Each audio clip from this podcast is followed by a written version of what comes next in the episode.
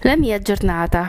Ciao, mi chiamo Elsa, faccio l'insegnante e due bambini, una bambina Barbara e un bambino Davide. La mattina mi alzo molto presto, di solito alle 5. Faccio la doccia, mi spazzolo i capelli e poi faccio colazione, un cornetto e un caffè. Poi faccio i lavori di casa, di solito stiro. La mattina fa molto fresco ed è il momento ideale per stirare. Poi preparo il pranzo per i miei figli. Di solito preparo un sugo con i pomodorini freschi e il basilico e faccio le zucchine in padella.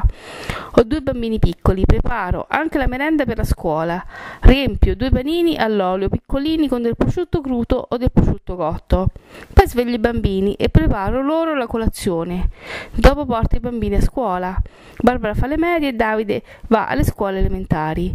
Dopo vado al lavoro, faccio l'insegnante, insegno lingue in una scuola superiore dalle 8.30 alle 13.30. Dopo la scuola vado a casa. Mio padre, il nonno dei bambini, va a prendere Barbara e Davide a scuola e prepara loro il pranzo. Fa la pasta e aggiunge il sugo.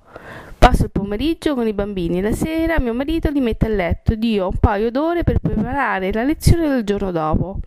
Vado a letto alle 11 e mi addormento subito.